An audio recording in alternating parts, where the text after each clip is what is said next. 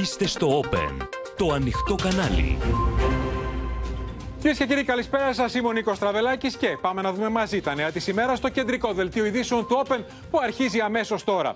Ο Μητσοτάκης ανακοινώνει απόψε από τη ΔΕΘ μέτρα για τους πληγέντες της Θεσσαλίας και το νέο μοντέλο πολιτικής προστασίας. Σε ποιους θα επιβληθεί ειδικό τέλος φυσικών καταστροφών. Ποιες παροχές κόβονται.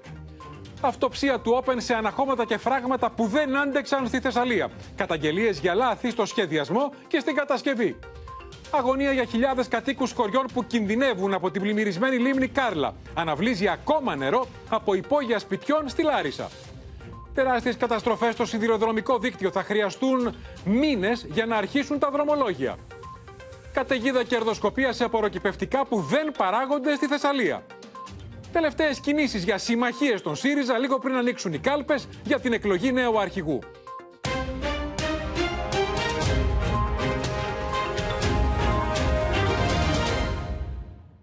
Μάχη στις λάσπες, κυρίες και κύριοι, δίνουν για 12η μέρα χιλιάδες πλημμυροπαθείς στη Θεσσαλία, με το βλέμμα όμως στραμμένο στη Θεσσαλονίκη, όπου σε λίγη ώρα ο Κυριάκος Μητσοτάκης αναμένεται να μιλήσει στη διεθνή έκθεση και να αναφερθεί σε μέτρα ενίσχυσης των πληγέντων, αποκατάστασης των περιοχών που χτυπήθηκαν από τη θεομηνία, στο νέο μοντέλο πολιτικής προστασίας με αλλαγές, αλλά και να εξαγγείλει νέο τέλος φυσικών καταστροφών. Συνδεόμαστε με τη Σοφία Φασουλάκη και τη Χρύσα Φώσκολου, που είναι στη Θεσσαλονίκη και θα παρακολουθήσουν την ομιλία του Πρωθυπουργού. Έχουν πληροφορίες. Καλησπέρα και στις δύο, θα μας τα πείτε αμέσως μετά. Θα συνδεθούμε στη συνέχεια με τον Γιώργο Κρατημένο στη Γιάννουλη της Λάρισσας, η περιοχή που είναι, θυμίζει, βομβαρδισμένο τοπίο, θα μας εξηγήσει το γιατί. Η Ελευθερία Σπυράκη στη Μαραθέα, για πρώτη φορά πριν από λίγες ώρες μπήκαν στα σπίτια τους κάτοικοι και τα βρήκαν διαλυμένα από τις πλημμύρες. Γιάννης Γιάκας, που κάνει από το πρωί αυτοψία σε αναχώματα και φράγματα που δεν άντεξαν στην περιοχή του ποταμού Καλέντζη και έπνιξαν το Θεσσαλικό Κάμπο. Μαρία Ζαφειρίου στο Δομοκό, εκεί όπου έχει διαλυθεί το σιδηροδρομικό δίκτυο. Και Αντώνης Τσολναράς στο Σωτήριο της Μαγνησίας, πάνω από τη λίμνη Κάρλα, που είναι πλημμυρισμένη και εκεί οι κάτοικοι ζουν ώρες αγωνίας για τη λίμνη που συνεχίζει να πλημμυρίζει. Πάμε πρώτα στη Θεσσαλονίκη και στην Σοφία Φασουλάκη για να δούμε τις τελευταίες πληροφορίες. Μία ώρα και κάτι πριν από την ομιλία, Σοφία, του Πρωθυπουργού, έχεις πληροφορίες και για το τι αλλάζει την πολιτική προστασία, για να μην ξαναπνιγούμε, αλλά και για το νέο τέλος φυσικών καταστροφών. Νίκο, στον απόϊχο και της καταστροφικής πυρκαγιάς στο δάσος της Δαδιάς και στην Αλεξανδρούπολη, αλλά και μετά την πλημμύρα Ντάνιελ στο Θεσσαλικό Κάμπο, καταλαβαίνεις ότι όλα πρέπει να αλλάξουν στον τομέα της πολιτικής προστασίας. Έτσι λοιπόν, ένα μεγάλο μέρος της ομιλίας του Κυριάκου Μητσοτάκη θα εστιαστεί εκεί, στο πώς δηλαδή δεν θα ξαναπνιγούμε ή δεν θα ξανακαούμε. Άρα λοιπόν, αλλάζει το μοντέλο λειτουργίας της πολιτικής προστασίας. Αυτό θα ακούσουμε από τον Πρωθυπουργό να λέει, όπως επίσης θα τον ακούσουμε να μιλάει και για τα εθνικά κονδύλια και τα ευρωπαϊκά κονδύλια που θα διατεθούν στους πληγέντες, στους συμπολίτες. Λοιπόν, ξεκινάμε, Σοφία. Βλέπουμε την πρώτη κάρτα. Κάμπο. Αλλαγή μοντέλου λειτουργίας πολιτικής προστασίας. Τι θα πει ο Πρωθυπουργός? Ακριβώς, Νίκο. Το δεύτερο. Βλέπεις στη δεύτερη κάρτα, στο δεύτερο σημείο, μιλάμε για έναν επιχειρησιακό επόπτη. Αυτό φαίνεται ότι είναι αναγκαίο, Νίκο, να υπάρχει ένα κεντρικό μάτι, θα σου έλεγα, κάποιος ο οποίος θα μπορεί να παρακολουθεί και να συντονίζει τις δυνάμεις που συμπλέκονται μέσα στην πολιτική προστασία. Θα δούμε και την αυτοματοποιημένη εμπλοκή του στρατού. Πριν πάμε στην επόμενη κάρτα, ο επιχειρησιακός επόπτης θα είναι υπό τον Υπουργό Πολιτικής Προστασίας, Σοφία. Βεβαίως, δεν μιλάμε για αλλαγή. Έτσι. Ναι, δεν μιλάμε για αλλαγή. Δεν αφορά λοιπόν άλλη υπουργική θέση. Δεν μιλάμε. Θα είναι υπό τον Υπουργό Βασίλη Κικίλια. Όχι. Επειδή αλλάζει αυτό το όργανο, μπορεί να δούμε και αλλαγές στη δομή του, Νίκο, στη δομή του Υπουργείου Πολιτικής Προστασίας, καταλαβαίνουμε ότι μπορούν να χρειαστούν και κάποια νέα πρόσωπα. Μάλιστα. Γι' αυτό σας μιλώ για έναν επιχειρησιακό επόπτη. Λοιπόν, αυτοματοποιημένη η εμπλοκή του στρατού. Δεν θα έχει εκείνος τον πρώτο λόγο, το πάνω χέρι, θα έλεγα, για τις εκενώσεις και τις διασώσεις.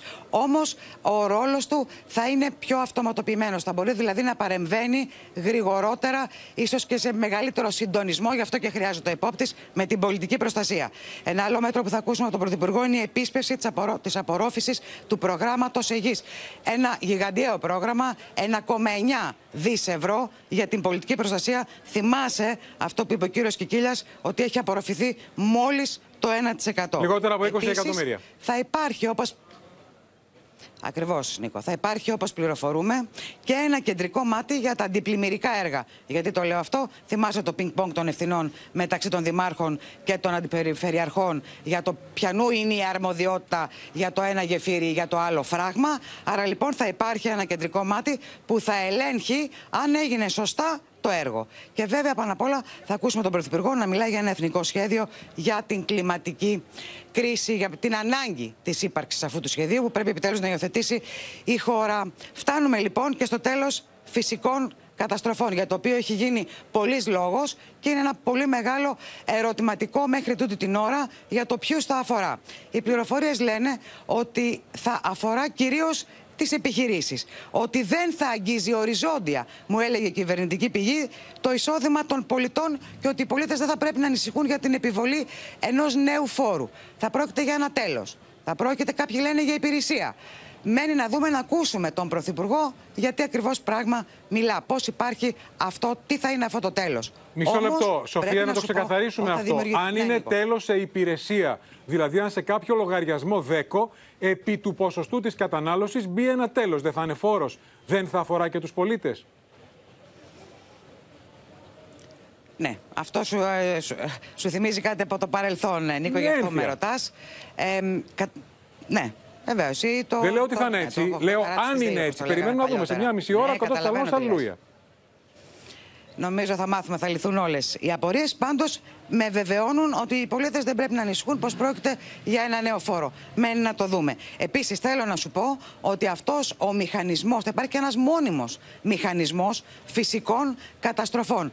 Τι σημαίνει αυτό, ότι αυτός ο μηχανισμός θα έχει και ένα κουμπαρά, ο οποίος θα πρέπει να γεμίζει για να αντιμετωπίζονται οι φυσικές καταστροφές.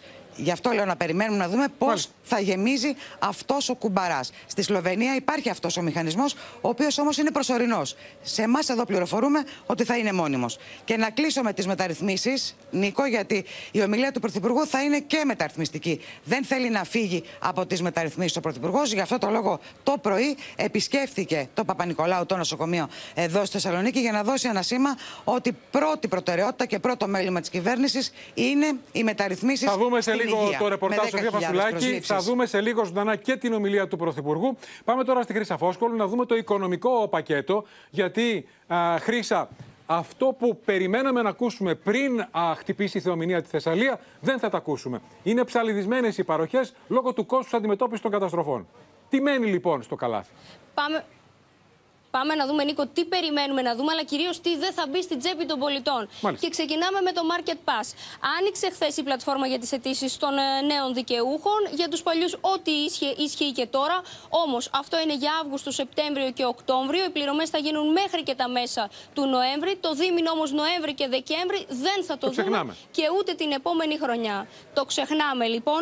Το επόμενο που θα δούμε είναι το ξεπάγωμα των μισθών των δημοσίων υπαλλήλων από 1η-1η του 2024. Θα δούμε αύξηση συντάξεων για δεύτερη χρονιά. Θα δούμε το επίδομα προσωπικής διαφοράς, όπου θα δοθεί από τον Ιανουάριο. Οι πληροφορίες μας λένε ότι θα είναι και μικρότερο από πέρυσι. Επίσης, Νίκο, θα δούμε το Youth Pass, αυτό το επίδομα. Ακριβώς, είναι το 150-200 ευρώ που λέγαμε για τους νέους, για τα νέα παιδιά, τους 18άριδες. Και ακόμα το μεγάλο θέμα είναι το επίδομα θέρμανσης. Να δούμε τι θα γίνει και με αυτό. Αφορά μέχρι τώρα 1.300.000 δικαιούχους. Τα κριτήρια θα είναι όπως και πέρυσι. Φαίνεται όμως ότι δεν ανοίγει η ψαλίδα και δεν θα δούμε κάτι παραπάνω. Αυτό που περιμέναν όλοι να ακούσουν για την επιδότηση στην Αντλία, φαίνεται, Νίκο, ότι και αυτό το σενάριο απομακρύνεται. Το έχει αποκλείσει ο Υπουργός Εθνικής Οικονομίας. Έχει πει χαρακτηριστικά: δεν είμαι χουντίνη για να βρω τα χρήματα μέχρι εκεί. Άρα, επίδομα θέρμανσης, αλλά όχι επιδότηση στην Αντιλία. Έχει πει ο Κωστής Χατζηδάκης. Να δούμε τι θα πει απόψε ο Πρωθυπουργός. Να σε ευχαριστήσουμε, Χρύσα Φώσκολου. Θα επανέλθουμε στη Θεσσαλονίκη, κυρίες και κύριοι. Πρώτα όμως, να παρακολουθήσουμε το ρεπορτάζ με τα όσα είπε νωρίτερα ο Πρωθυπουργός και στο νοσοκομείο που είπε η Σοφία Φασουλάκη, αλλά και συνομιλώντας με νέους που αναζητούν εργασία και την κριτική της αντιπολίτευσης. Γεια σας. Καλώς ήρθατε.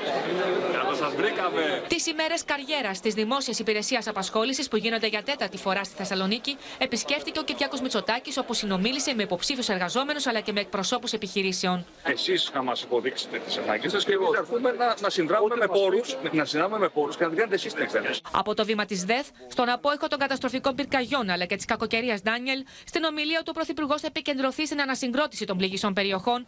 Δεν θα αφήνει όμως πίσω τις μεταρρυθμίσεις, οι οποίες αποτέλεσαν κεντρική προεκλογική δέσμευση της Νέας Δημοκρατίας. Αυτό το μήνυμα ήθελε άλλωστε να στείλει επισκεπτόμενος στο νοσοκομείο Παπα-Νικολάου και την καινούργια πνευμολογική πτέρυγα, συνοδευόμενος από τον Μιχάλη Χρυσοχοίδη. Θα τρέξουμε ακόμα πιο γρήγορα, έτσι ώστε όλοι οι Έλληνες πολίτες να έχουν πρόσβαση στις ποιοτικές υπηρεσίες υγείας που τους αξίζουν. Μεγάλο μέρος της ομιλίας, ωστόσο, θα εστιάζει στην πολιτική προστασία και στο νέο μοντέλο λειτουργίας της. Ο Κυριάκος Μητσοτάκης θα μιλήσει και για τις αδυναμίες της κρατικής μηχανής, όπως όμως θα πει χωρίς μηδενισμό του έργου που έγινε, και θα επαναλάβει πως το κράτος στέκεται στο πλευρό των πληγέντων με κάθε τρόπο. Δίνουμε εκτάκτως για όλη την περιοχή της Θεσσαλίας ασφαλιστική κάλυψη σε όλους τους ασφαλισμένους του ΕΦΚΑ, ακόμα και αν χρωστάνε χρήματα και έχουν χάσει την ασφαλιστική τους κάλυψη. Κάλυψη υγείας. Ναι. Συνεχίζεται με αμύωτη ένταση το σφυροκόπημα κατά της κυβέρνησης από τον ΣΥΡΙΖΑ για τις ευθύνες και τις αυλεψίες που οδήγησαν στις καταστροφικές πλημμύρες. Θα δώσει απαντήσεις σε αυτά τα οποία έχουμε θέσει και η αντιπολίτευση και η κοινωνία. Για ποιο λόγο δεν προχώρησαν τα σχέδια κινδύνου πλημμύρας. Για ποιο λόγο η πολιτική προστασία είναι χωρίς οργανόγραμμα και έχει αξιοποιηθεί μόλις το 0,5% των κονδυλίων του Ταμείου Ανάκαμψης. Ανίκανο το επιτελικό κράτος να εγγυηθεί την ασφάλεια των πολιτών, δήλωσε ο Νίκος Ανδρουλάκης από τη ΔΕΘ. Το επιτελικό κράτος είναι ένα φιάσκο. Είναι ένα περιτύλιγμα ενός συστήματος εξουσίας που έχει μόνο μία αγωνία. Τις καρέκλες. Πώς θα κρατήσουν τις καρέκλες τους χωρίς να τους ενδιαφέρει το δημόσιο συμφέρον. Μήνυμα αλληλεγγύης στους πληγέντες έστειλε ο Δημήτρης Κουτσούμπας από το Συλλαλητήριο Εργατικών Συνδικάτων στο Σύνταγμα. Να δυναμώσουμε την αλληλεγγύη μας, τη διεκδίκηση για τις κατεπίγουσες ανάγκες του λαού μας, ιδιαίτερα στις περιοχές που επλήγησαν από τις πρόσφατες πλημμύρες αλλά και πριν από τις πυρκαγιές. Λέω ότι θα δώσουν 1 δισεκατομμύριο ευρώ στη Θεσσαλία. Μόνο οι σταλάκτες από τα Καλαμπόκια και από το Βαβάκι κοστίζουν 1 δις. Πραγματικά είναι εκτός τόπου και χρόνου. Ξανά στη Θεσσαλονίκη, κυρίες και κύριοι, και στις διαδηλώσεις που έχουν ξεκινήσει εν ώψη της ομιλίας του Πρωθυπουργού. Πρώτα στην Αναστασία Αργυριάδου παρακολουθεί κινητοποίηση αρνητών των νέων ταυτοτήτων. Βλέπουμε και τον Άρη Κουτσιούκη, ο οποίος παρακολουθεί διαδήλωση αντιεξουσιαστών. Αναστασία. Τρεις είναι οι συγκεντρώσεις αυτή την ώρα σε εξέλιξη στο κέντρο της Θεσσαλονίκης. Εδώ στο Λευκό Πύργο έχουν συγκεντρωθεί μέσω διαδικτυακού καλέσματος άτομα που αντιτίθεται με του νέου τύπου ταυτότητες. Ωστόσο, βλέπετε ότι είναι αυξημένα τα αστυνομικά μέτρα. Με κλούβες έχουν περικυκλώσει το Βελλίδειο Συνεδριακό Κέντρο, που σε λίγο θα ξεκινήσει την ομιλία του ο Πρωθυπουργός Κυριάκος Μητσοτάκης. Εδώ σταματούν και τα αυτοκίνητα των επισήμων και όσων θα παραβρεθούν μέσα στο Βελλίδειο Συνεδριακό Κέντρο. Κάγκελα περιμετρικά και κλούβες, έτσι ώστε οι διαδηλωτές, εφόσον ξεκινήσουν την πορεία και θελήσουν να φτάσουν εδώ, να τους σταματήσουν και να μην μπορέσουν να προσεγγίσουν το Βελλίδειο Συνεδριακό Κέντρο. Τώρα, να πούμε ότι είναι ισχυρή αστυνομική δύναμη που βρίσκεται στους δρόμους της Θεσσαλονίκης. Το κέντρο είναι απροσπέλαστο, Νίκο. Έχουν κλείσει όλοι οι κεντρικοί δρόμοι, άνδρες των ΜΑΤ, ΣΥΜΕΤ, περιπολικά, μηχανές Δίας και ΖΙΤΑ. Τα οχήματα εκτόξευσης νερού βρίσκονται επί ποδός, γνωστές δηλαδή άβρες της ελληνικής αστυνομίας, ενώ επί αέρος επιτηρούν το ελικόπτερο αστυνομίας καθώς και τα ντρόουνς. Ο Υπουργός Προστασίας του Πολίτη Γιάννης Οικονόμου πραγματοποίησε νωρίτερα σύσκεψη στην αστυνομική διεύθυνση Θεσσαλονίκης, έτσι ώστε να κλείσουν Αναστασία, ομαλά. Παρακολουθούμε μόνο περισσότερα. Παρακολουθούμε, ελπίζω να μην χρειαστεί η παρέμβαση των ισχυρών αστυνομικών δυνάμεων. Να πάμε και στον Άρη Κουτσιούκη να δούμε τι γίνεται με τους αντιεξουσιαστές, Άρη. Γιατί σε εξέλιξη είναι η πορεία του μπλοκ των αντιεξουσιαστών. Ξεκίνησαν πριν από λίγο, Νίκο, από την Καμάρα. Κινούνται στην οδό Εγνατία με κατεύθυνση προς τα δυτικά, προς το σταθμό. Έχουν πλαισιωθεί από ισχυρές αστυνομικές δυνάμεις των ΜΑΤ, της ΙΜΕΤ, αλλά και πίσω υπάρχουν μηχανές της αστυνομίας που πλαισιώνουν αυτή την πορεία, η οποία, να σου πω ότι δεν είναι ιδιαίτερα πολυπληθής, αλλά συνεχίζει και ενδέχεται να κατευθυνθεί προς το Βελλίδειο. Άρη Κουτσιούκη, σε ευχαριστούμε. Θα επανέλθουμε, κυρίες και κύριοι, στη Θεσσαλονίκη όταν έχουμε νεότερα. Θα παρακολουθήσουμε στη συνέχεια ζωντανά και την ομιλία του Πρωθυπουργού εκεί.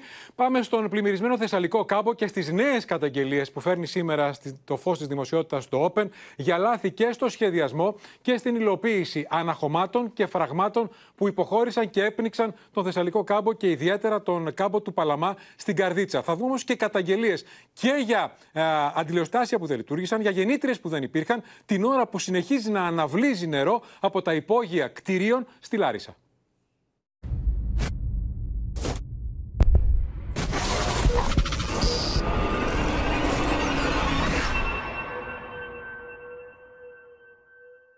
Βρισκόμαστε στο Μέγα Ρέμα, το ρέμα που έπνιξε το χωριό της Μαράθεας. Σύμφωνα με τις καταγγελίες των κατοίκων, το συγκεκριμένο αντιπλημμυρικό έργο έχει πνίξει άλλες 2 φορές το χωριό. Επίσης, οι κάτοικοι αναφέρουν πως οι πόρτες που βλέπετε πίσω μου, που οδηγούν τα νερά στον Πηνειό ποταμό, δεν λειτουργήσαν όταν κόπηκε το ρεύμα. Μήπως δώσανε εντολή και σταμάτησε το ρεύμα, το αντιλιοστάσιο βγήκε off. Αναχώματα που δεν άντεξαν από τον όγκο του νερού. Αντιλιοστάσια που δεν λειτουργήσαν ποτέ. Οι καταγγελίες των κατοίκων στην Καρδίτσα είναι αποκαλυπτικές. Δεν άντεξαν αναχώματα, των οποίων σπάσαν σε πολλά σημεία. Βρισκόμαστε σε άλλο ένα ανάγχωμα του Σοφαδίτη ποταμού που υποχώρησε, και αυτό πολύ κοντά στον Παλαμά. Όπως μπορείτε να δείτε πίσω μου, η καταστροφή του αντιπλημμυρικού έργου είναι ολοκληρωτική. Και γεννήτρια υπάρχουν και τα αναχώματα έπρεπε να είναι θωρακισμένα και να έχουν και πρόσβασεις και να έχουν και πινακίδες. Βρισκόμαστε σε μία από τις υδραυλικές πόρτες μετά το φράγμα της Μαράθεας. Είναι μέρος του αντιπλημμυρικού έργου. Βλέποντας από το ίχνος της λάσπης, μπορείτε να καταλάβετε ότι η συγκεκριμένη πόρτα δεν άνοιξε αρκετά, συγκράτησε μεγάλη ποσότητα νερού. Δεξιά και αριστερά κατέστρεψε ακόμα και το γεφυράκι. Από εδώ μεγάλη ποσότητα νερού έφυγε και έπνιξε τόσο την Μαράθεα όσο και το χωριό Κόρδα. Την ώρα που οι κάτοικοι παλεύουν ακόμη να καθαρίσουν τις λάσπες από τα σπίτια τους, οι καταγγελίες για το τι έγινε στον Άγιο Θωμά της Λάρισας και πλημμύρισε η περιοχή είναι πάρα πολλές. Πίσω μου βλέπετε το αντιλιοστάσιο, το οποίο σύμφωνα με τους κατοίκους της περιοχής δεν λειτουργήσε και αυτός ήταν ένας από τους λόγους που πλημμύρισαν τα σπίτια τους. Δεξιά μου είναι ο κύριος Βασίλης. Κύριε Βασίλη, έχετε καταθέσει μήνυση στον εισαγγελέα γι' αυτό? Ναι. Ναι. Τι ακριβώς έγινε εδώ? Να δούμε ότι γιατί δεν δούλεψε το αντιλιοστάσιο. Ποιοι είναι οι υπεύθυνοι, ποιοι είναι αυτοί που ψηφίζουμε και βάζουμε εκεί στις θέσεις αυτού? Υποτίθεται ότι τους βάζουμε εκεί για να μπορέσουν να κάνουν μια δουλειά, να είμαστε καλύτερα αύριο και όχι χειρότερα μεθαύριο. Αυτό το αντιλιοστάσιο δεν δούλεψε. Για ποιο λόγο δεν δούλεψε? Είναι χαλασμένο. Έχει μια εβδομάδα. Αρχίζουν μου πλιάζουν. Θα μου πλιάσουν αυτά που είναι δρομένα. Θα αρχίσουν να πέφτουν οι σοβάδες. Δεν πρέπει να τα καθαρίσουμε. Πότε θα έρθει αυτό το συνεργείο που έχει να πάει σε 200 μεριές? Ας πάρουμε το πύλιο. Μπορεί κανένας να πάει να κάνει τεράστια φράγματα πάνω στο πύλιο για να μπορέσει να σταματήσει τη χυμαρόδη ροή των υδάτων? Όχι, είναι μια περιοχή περιβαλλοντικά πάρα πολύ ευαίσθητη. Ο αρμόδιος υπουργός εξήγησε στο Open πως αυτό που πρέπει να γίνει από εδώ και πέρα είναι να ενισχυθούν περαιτέρω τα έργα που έγιναν μετά το καταστροφικό πέρασμα του Ιαννού, προκειμένου να θωρακιστεί η χώρα σε μελλοντικές αντίστοιχες καταστάσεις. Πρέπει να κάνουμε και έργα τέτοια, τα οποία θα επιτρέψουν να μην έχουμε παρόμοιες συνέπειες. Για παράδειγμα, πυμνιοστάσιο ξανά στάνει, για να το πούμε να το καταλάβουν, σε παιδινό έδαφος δεν πρέπει να υπάρξει. Συζητάμε πράγματα τα οποία δεν μπορεί η χώρα να τα αναδεχθεί οικονομικά. Δεν μπορεί μια χώρα όπως η Ελλάς να μπορέσει να αντιμετωπίσει, δεν έχει τους πόρους να αντιμετωπίσει πάρα πολύ μεγάλες παρεμβάσεις, οι οποίες υπερβαίνουν πια το μέτρο του σχεδιασμού που έχει γίνει μέχρι τώρα. Πρέπει να πάμε με μια λογική. Αφήστε να κάνουμε αυτή την κουβέντα. Η αίσθησή μου είναι ότι λόγω της θέσης που είναι το άνοιγμα και της πολύ μεγάλης έκτασης που είχε η πλημμύρα στην περιοχή, δεν έπαιξε μεγάλο ρόλο. Μάλιστα. Για το αν θα γίνει πλημμύρα, δηλαδή, ή όχι. Απάντηση στον Θεόδωρο Σκυλακάκη για τα αντιπλημμυρικά έργα έδωσε ο ΣΥΡΙΖΑ. Είναι ένα βήμα αναγνώρισης πραγματικότητας. Τον ενημερώνουμε λοιπόν ότι η κακοκαιρία Ντάνιελ εντάσσεται στο ακραίο σενάριο των υφιστάμενων σχεδίων διαχείρισης κινδύνου πλημμύρας του 2018 που ανάρτησε ο ΣΥΡΙΖΑ, τα οποία βασίστηκαν στις μελέτες του 2017. Οι κάτοικοι ζητούν την άμεση θωράκιση των έργων στην περιοχή. Πάμε κυρίες και κύριοι ζωντανά στο Γιάννη Γιάκα που είναι στο ανάχωμα του ποταμού Καλέτζη. Όχι αυτό που έγινε, Γιάννη, η αντιπαράθεση μεταξύ Δημάρχου Παλαμά και Αντιπεριφερειάρχη για το ποιος έδωσε την εντολή να υποχωρήσει την κρίσιμη νύχτα, γιατί συμφώνησαν ότι και οι δύο σε συνεννόηση το έκαναν αυτό, σε ένα άλλο σημείο που υποχώρησε ανάχωμα γιατί. Το νερό ήταν πολύ, η ταχύτητα του νερού ήταν μεγάλη, η ποσότητα ήταν πολύ. Βέβαια, πάντα μιλάμε για ένα αντιπλημμυρικό έργο και αυτό δεν πρέπει να το ξεχνάμε. Πολύ σωστά, Νίκο, βρισκόμαστε στην άλλη μεριά του αναχώματος που έγινε και αντικείμενο πολιτικής αντιπαράθεσης. Βρισκόμαστε από την μεριά των χωριών Μαραθέα, κόρδας και μεταμόρφωση. Αυτό ήταν ένα από τα δύο σημεία κλειδιά που έπνιξαν αυτά τα χωριά. Σε αυτό το σημείο το συγκεκριμένο ανάχωμα του ποταμού Καλέτζη υποχώρησε και βέβαια το νερό έφτασε σε μια ακτίνα πολλών χιλιόμετρων, πλημμυρίζοντας αυτά τα χωριά. Οι καταγγελίες και σε αυτή την περίπτωση είναι πάρα πολλές, ότι τα αναχώματα δεν συντηρήθηκαν, δεν αναβαθμίστηκαν, δεν επικαιροποιήθηκαν ούτε μετά τον Ιαννό. Πρόκειται για κατασκευές που οι περισσότερες από αυτές μετρούν 30 και 40 χρόνια ζωής. Άλλωστε και εσείς μπορείτε να το δείτε στην εικόνα σας ότι αποτελείται σχεδόν μόνο από χώμα. Δεν έχει πλέγμα, δεν υπάρχει ίχνος τσιμέντου παρά μόνο μια λεπτή τσιμεντόστρωση για λόγους μετακίνησης πάνω στο ανάχωμα. Πρέπει να πούμε, Νίκο, ότι το περίεργο στη συγκεκριμένη υπόθεση είναι ότι όσοι γνωρίζουν τον τόπο μας είπανε ότι αν τα αναχώματα δεν είχαν αποσυμφορηθεί σε αυτά τα σημεία, τότε η ζημιά στην Πινιάδα και στην Φαρκαδόνα ίσως να ήταν και 5 φορές χειρότερη. Αλλά εφόσον σπάσαν τα αναχώματα εδώ, άλλοι κάτοικοι κλαίνε τα σπίτια τους, άλλοι κάτοικοι βρίσκονται αυτή τη στιγμή άστιγοι, εκείνοι σε απόγνωση. Σε κάθε περίπτωση μας λένε ότι ούτε το ένα είναι λύση, ούτε το άλλο. Ούτε να πνιγόταν η Πινιάδα και η Φαρκαδόνα 5 φορές περισσότερο, ούτε να πνιγόντουσαν τα συγκεκριμένα χωριά που πνίγηκαν τελικά, για να σωθούν κάποιες άλλες περιοχές που είναι πιο κάτω στην ροή του ποταμού. Αυτό είναι που μας μεταφέρουν οι κάτοικοι, αυτό μεταφέρουμε και εμείς σε εσάς. Είδατε και το ρεπορτάζ που προηγήθηκε, είναι πάρα πολλά τα προβλήματα, πάρα πολλές οι αστοχίες που καταγγέλνουν οι κάτοικοι. Είναι αποκαλυπτική αυτοψία σου, Γιάννης. Πάμε και στην Γιάννουλη της Λάρισας, κυρίες και κύριοι, στο Γιώργο Κρατημένο. Γιατί και εκεί, Γιώργο, σήμερα από το πρωί συνεχίζουν οι κάτοικοι να λένε ότι φταίνε τα αντιλιοστάσια που δεν λειτουργήσαν, οι γεννήτριες που δεν υπήρχαν, άρα έμειναν χωρίς ρεύμα και αναβλύζει ακόμα το νερό. Είσαι σε μια περιοχή που θυμίζει βομβαρδισμένο τοπίο. Να ξεκινήσει με μια τελευταία εξέλιξη. Έδωσε εντολή η πολεοδομία να εκκαινωθούν πολυκατοικίες. Γιατί? Είναι 2 πολυκατοικίες σε μια περιοχή η οποία δεν έχει πλημμυρίσει. Δεν είναι κοντά στις πλημμυρισμένες περιοχές, στη Γιάννουλη ή στον Άγιο Θωμά. Τι έχει συμβεί εκεί? Οι 2 πολυκατοικίες και ανάμεσά τους υπάρχει ένα οικόπεδο. Στο οικόπεδο αυτό ο ιδιοκτήτης ξεκίνησε να σηκώνει μια νέα οικοδομή. Ξεκίνησε λοιπόν να σκάβει το οικόπεδο. Εκείνες τις μέρες όμως εκδηλώθηκε και το πλημμυρικό φαινόμενο. Το σκάμα πλημμύρισε και αυτό προκάλεσε προβλήματα στα χώματα από κάτω, στα θεμέλια των συγκεκριμένων πολυκατοικιών. Η πολεοδομία της Λάρισσας έκανε αυτοψία και διαπίστωσε ότι υπάρχουν προβλήματα στη φέρουσα ικανότητα των κτηρίων και μάλιστα θυροκόλλησε την απόφαση αυτή, την απόφαση δηλαδή να εκενώσουν οι κάτοικοι των διαμερισμάτων, και είναι 2 μεγάλες πολυκατοικίες στην περιοχή αυτή, στην περιοχή των Αμπελόκηπων στη Λάρισσα. Τους ζητάει λοιπόν να εκενώσουν τα κτηριά τους. Όπως καταλαβαίνεις, οι άνθρωποι αυτοί είναι σαστισμένοι, γιατί δεν φαντάζονταν ότι θα είχαν τέτοιο πρόβλημα από τη στιγμή που η συγκεκριμένη περιοχή στη Λάρισσα δεν έχει πλημμυρίσει. Συνομιλήσαμε και με έναν πολιτικό μηχανικό που βρισκόταν στην περιοχή νωρίτερα, μας έλεγε ότι το πρόβλημα είναι συνδυασμός συγκυριών. Δηλαδή τι, τα υπόγεια ύδατα ανέβηκαν, φούσκωσαν, προκάλεσαν προβλήματα σε συνδυασμό με το σκάμα που ήταν ανοιχτό εκείνη τη στιγμή. Από εκεί και πέρα τώρα να σου πω, Νίκο, βρισκόμαστε σε μια περιοχή, στο ύψος της Γιάννουλης, στο ύψος των εργατικών κατοικιών. Θα δείτε τις εικόνες που σας στέλνει ο Βίκτορας Βόικος και ο Μπάμπης Γεωργάτος. Εδώ στεγάζεται ένα μεγάλο σούπερ μάρκετ και ένα πρατήριο υγρών καυσίμων. Βλέπετε τις εικόνες αυτές. Ουσιαστικά η μανία της φύσης άλλαξε τη μορφολογία του εδάφους. Ήταν τέτοια η ορμή του χυμάρου που όχι μόνο σήκωσε την άσφαλτο, αλλά έσκαψε το έδαφος αρκετά μέτρα. Βλέπεις τώρα εδώ μπροστά μου και πίσω μου έχουν δημιουργηθεί μικρές λίμνες. Μέσα εδώ υπάρχουν ψάρια, είτε ζωντανά είτε νεκρά. Έρχονται άνθρωποι εδώ και κοιτούν αυτή την εικόνα και την κοιτούν σαστισμένοι. Μιλάμε για χωριό, μιλάμε για λίγα λεπτά από το κέντρο της Λάρισσας, Γιώργο, αυτή η εικόνα. Αλήθεια είναι αυτό. Πέρασε από εδώ, ήταν τέτοια η ορμή του χυμάρου που δεν άφησε τίποτα όρθιο στο πέρασμά του, και αυτό δεν είναι ένα δημοσιογραφικό κλισέ. Βλέπεις πίσω μου υπάρχουν φορτηγάκια τα οποία έχουν παρασυρθεί και σφινώσει πάνω σε μασίφ σίδερο, λες και δεν είχαν κανένα βάρος. Υπάρχουν άλλα αυτοκίνητα πιο κάτω, που έχουν μεταφερθεί εκατοντάδες μέτρα.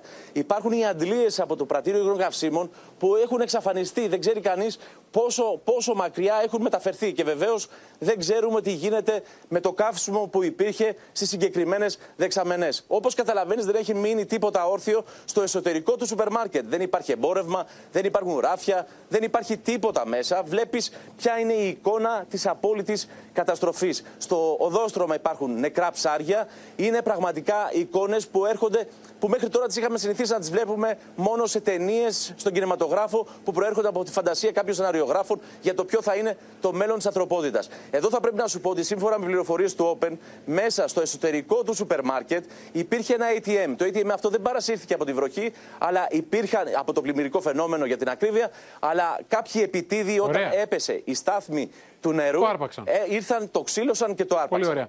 Αυτή την εικόνα δεν την έχουμε ξαναδεί. Να σε ευχαριστήσουμε, Γιώργο Κρατημένε, και να δούμε το ρεπορτάζ που επιμελήθηκε η Αδαμαντία Λιόλιου για τις καταστροφές στη Λάρισα, αλλά και το διπορικό που έκανε η Ελευθερία Σπυράκη στη Μαραθέα. Εκεί για πρώτη φορά είναι το χωριό που είχε πλημμυρίσει και νερό 3 μέτρα. Μπήκαν, μπόρεσαν, έπεσαν τα νερά. Οι κάτοικοι να μπουν στα σπίτια τους και να αντικρίσουν την απόλυτη καταστροφή.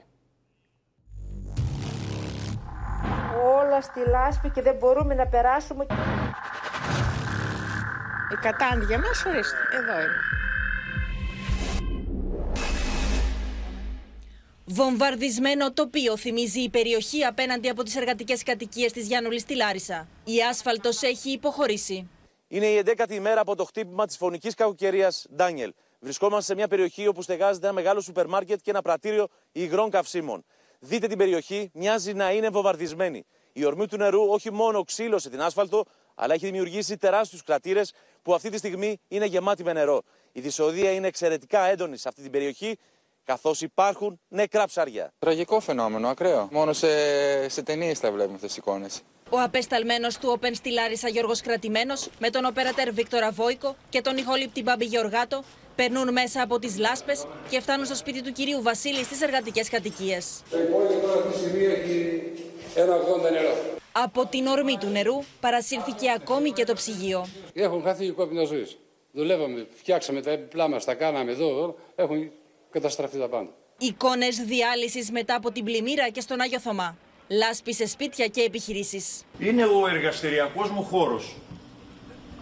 Από μηχανήματα, εργαλεία. Εγώ ήρθα εκτάκτως από Γερμανία και βρήκα το σπίτι μου διαλυμένο. Με απόφαση της πολεοδομίας Λάρισσας και έπειτα από αυτοψία, ζητήθηκε η απομάκρυνση των ενίκων 2 πολυκατοικιών στην περιοχή των αμπελοκήπων της Λάρισσας. Βρισκόμαστε στην Οδό Γουλιανού. Η πολεοδομία Λάρισσας, με έγγραφό της που θηροκολήθηκε στις πολυκατοικίες των αριθμών 15 και 11, ζητά από τους ενίκους να εκενώσουν τα κτηριά τους. Καθώς μετά από αυτοψία που έκανε, διαπίστωσε ότι η φέρουσα ικανότητα των κτηρίων είναι επισφαλής. Ήταν ανεβασμένο το στάθμι του Πηνιού. Εδώ υπάρχουν διαστρώσεις αμμώδης από κάτω. Οπότε γέμισε αυτό με νερό. Υπήρχε εξκαφή, βρήκε εύκολη ιδίωδο το νερό και πλημμύρισε δίπλα. Εφιαλτική η κατάσταση στη Μαραθέα Καρδίτσας. Κάτοικοι μιλούν για συντοπίτες τους που δεν τα κατάφεραν και έφυγαν από τη ζωή, ενώ άλλοι τραυματίστηκαν. Δεν υπάρχει ούτε η βάρκα, δεύτερη μέρα ήρθε. Δεύτερη μέρα που ήρθε στις 22 βρήκε βεσμένη κάτω. Πρέπει να έπαθε ένα κουπί. Η μαμά μου είναι μόνιμη κάτοικος εδώ. Εκείνη τη μέρα της πλημμύρας την πήραν με τη βάρκα. Μετά την ξανακατεβάσανε, όχι μόνο αυτή όπως και τους υπόλοιπους. Έχει χτυπήσει. Οι κάτοικοι εδώ στη Μαραθέα κατάφεραν να μπουν στα σπίτια τους μετά από αρκετές ημέρες. Μπορεί το νερό να υποχώρησε, ωστόσο αποκαλύφθηκε ένα σοκαριστικό θέαμα. Σπίτια τα οποία έχουν βουτυχτεί στη λάσπη, χαλασμένα πλέον οικοσυσκευές και έπιπλα. Και οι ίδιοι λένε ότι οι αποζημιώσεις που θα πάρουν δεν μπορούν να καλύψουν ούτε το 1/4 της ζημιάς που έχουν πάθει. Θα λυθεί το πρόβλημα με 6.000 ευρώ. Όταν το σπίτι είναι όλο κατεστραμμένο, φτάνουν τα λεφτά. Πληγέντες της Θεσσαλίας καταγγέλουν πως είναι αντιμέτωποι με γραφειοκρατικά προβλήματα ως προς την καταβολή των αποζημιώσεων. Το δικό μου σπίτι φαίνεται το 33% και δεν έχουν πει όλα τα χρήματα. Δεν προλάβαμε να κάνουμε υποδοχή κληρονομιάς. Καθώς αντικρίζουν το μέγεθος της καταστροφής στην περιουσία τους, όλοι μιλούν για αργή αποκατάσταση και κάνουν έκκληση για περαιτέρω βοήθεια. Πάμε ζωντανά, κυρίες και κύριοι, στην Ελευθερία Σπυράκη που είναι στη Μαραθέα της Καρδίτσας. Εκεί βλέπουμε για πρώτη φορά την εικόνα χωρίς τα νερά που είχαμε συνηθίσει 2-3 μέτρα. Και πες μας τι σου λένε οι κάτοικοι, η Ελευθερία.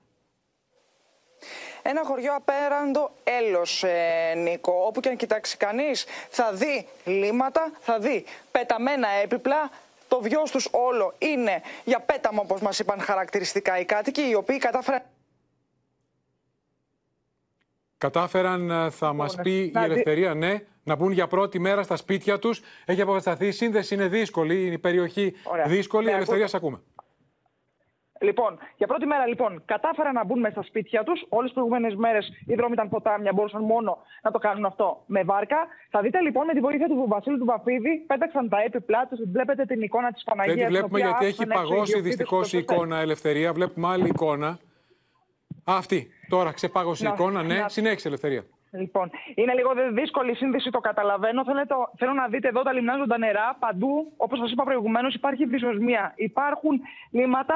Είναι δύσκολες οι συνθήκες. Είναι πολλά τα ζώα τα οποία αυτή τη στιγμή δεν τα έχουν θάψει. Μάλιστα, ήταν σοκαριστικό το θέαμα το οποίο αντικρίσαμε με το συνεργείο του Open, τον Βασίλη του Βαφίδη και τον Κώστα του Γουλά, όταν προσπαθούσαμε να προσεγγίσουμε τη Μαραθέα. Καθώς τουλάχιστον 10 νεκρά μοσχάρια κοίτονταν στην άκρη του δρόμου, τα είχαν πετάξει και δεν είχε πάει κανείς να τα μαζέψει.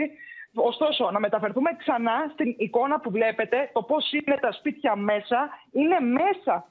Πραγματικά υπάρχει παντού λάσπη, δεν έχουν νερό και δεν μπορούν να καθαρίσουν τα σπίτια τους όπως ακριβώς θα ήθελαν. Θα πάρει αρκετό διάστημα να επαναφέρουν τα σπίτια τους. Βλέπετε τι κατάσταση επικρατεί στο συγκεκριμένο σπίτι. Επίσης, ένα πολύ μεγάλο ζήτημα είναι το ζήτημα των αποζημιώσεων, όπως ακριβώς μας είπαν οι ιδιοκτήτες, διότι ορισμένοι μάλιστα κινδυνεύουν να χάσουν τις αποζημιώσεις. Όπως ακούσαμε προηγουμένως στο ρεπορτάζ που προηγήθηκε της Αδαμαντίας Σιλιόλιου, υπάρχει ζήτημα με τη συνειδιοκτησία. Υπάρχει ζήτημα με ότι ορισμένοι άνθρωποι δεν έχουν τους τίτλους ιδιοκτησίας, καθώς δεν είχαν προλάβει εκλειπώντες γονείς να γράψουν το συγκεκριμένο οίκημα σε εκείνους. Άνθρωποι οι οποίοι μας λένε ότι δεν γίνεται με 6.500 ευρώ να λύσουν το πρόβλημα. Είναι πολύ μεγαλύτερο το κόστος. Και βλέπετε εδώ τι εικόνα επικρατεί. Μία εικόνα χάος, μία εικόνα που δύσκολα μπορούν να σβήσουν από το μυαλό τους οι κάτοικοι. Και φυσικά αυτό που μας λένε οι περισσότεροι είναι ότι πλέον δεν ξέρουν αν θα επιστρέψουν. Αυτό λοιπόν αντίκρισαν όσοι μπήκαν στα σπίτια τους σήμερα στη Μαραθέα. Και να σημειώσουμε, Ελευθερία Σπυράκη, σε ευχαριστούμε ότι είναι 10η μέρα. Πέμπτη ξημερώματα και σήμερα έχουμε Σάββατο, 10 μέρες μετά τη Θεομηνία. Πάμε τώρα, κυρίες και κύριοι, να δούμε τις τεράστιες καταστροφές που προκάλεσε η θεομηνία στο σιδηροδρομικό δίκτυο από τον Δομοκό μέχρι πάνω από τη Λάρισα στα Τέμπη. Είναι κατεστραμμένες οι γραμμές. Είναι αποκαλυπτικό το διπορικό που έκανε η Μαρία Ζαφειρίου σήμερα. Και όπως θα δούμε, και οι αρμόδιοι υπουργοί και οι ειδικοί λένε ότι θα χρειαστούν μήνες για να αποκατασταθεί. Και η Εθνική άνοιξε από χθες το απόγευμα ένα ρεύμα κυκλοφορίας Αθηνών Θεσσαλονίκης, αλλά και εκεί υπάρχει δρόμος ακόμα.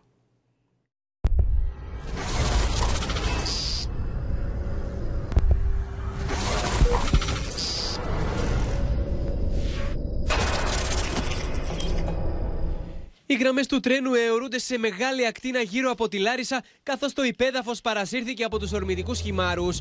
Η αυτοψία του Open και της Μαρίας Ζαφειρίου στο σιδηροδρομικό δίκτυο στο Δομοκό αποκαλύπτει το μέγεθος της καταστροφής. Μέχρι και ένα κοντέινερ έχει ξυλώσει το ορμητικό νερό, το οποίο είχε σκεπάσει τις προηγούμενες ημέρες τα πάντα. Η εικόνα σήμερα είναι αποκαρδιωτική, τα φερτά υλικά βρίσκονται παντού, τόνοι χώματος και μάλιστα ενδεικτικό είναι το σημείο, το σημάδι μάλλον που έχει αφήσει το νερό πάνω στο κτίριο του σταθμού εδώ στον Δομοκό, έχει φτάσει περίπου το 1,5 μέτρο. Αντίστοιχη εικόνα καταστροφής και στο Παλαιό Φάρσαλο. Και σε αυτό το σημείο στο οποίο βρισκόμαστε, οι γραμμές είναι κυριολεκτικά στον αέρα, ανάμεσα στο σταθμό του Δομοκού και του Παλαιοφάρσαλου. Όλα έχουν καλυφθεί από φερτά υλικά. Μαζί με τα ορμητικά νερά παρασύρθηκαν και καλώδια τηλεδιοίκησης και φωτοσήμανσης. Σε έναν 20-50 χιλιόμετρων από το Δομοκό μέχρι το Κρανώνα, έξω από τη Λάρισα, έχουν αποξηρωθεί γραμμές. Και όχι μόνο οι γραμμές, και όλα τα συστήματα, ακόμα και τα συστήματα της ηλεκτροδότησης. Η γραμμή με τη μορφή που γνωρίζαμε πριν από περίπου 20 ημέρες. Εκτιμώ ότι θα πάρει πάρα πολλούς μήνες να επιδιορθωθεί. Οι εκτιμήσεις του κόστους υπερβαίνουν, χθες είχα πει για αρκετά πάνω από 100 εκατομμύρια, μπορεί να υπερβαίνουν και τα 150 εκατομμύρια ευρώ. Είναι τεράστιες ζημιές. Φωτογραφικά ντοκουμέντα που παρουσιάζει το Open από το μηχανοστάσιο Βόλου, εκεί όπου φτιάχνονται τα μηχανήματα της σιδηροδρομικής γραμμής, σοκάρουν.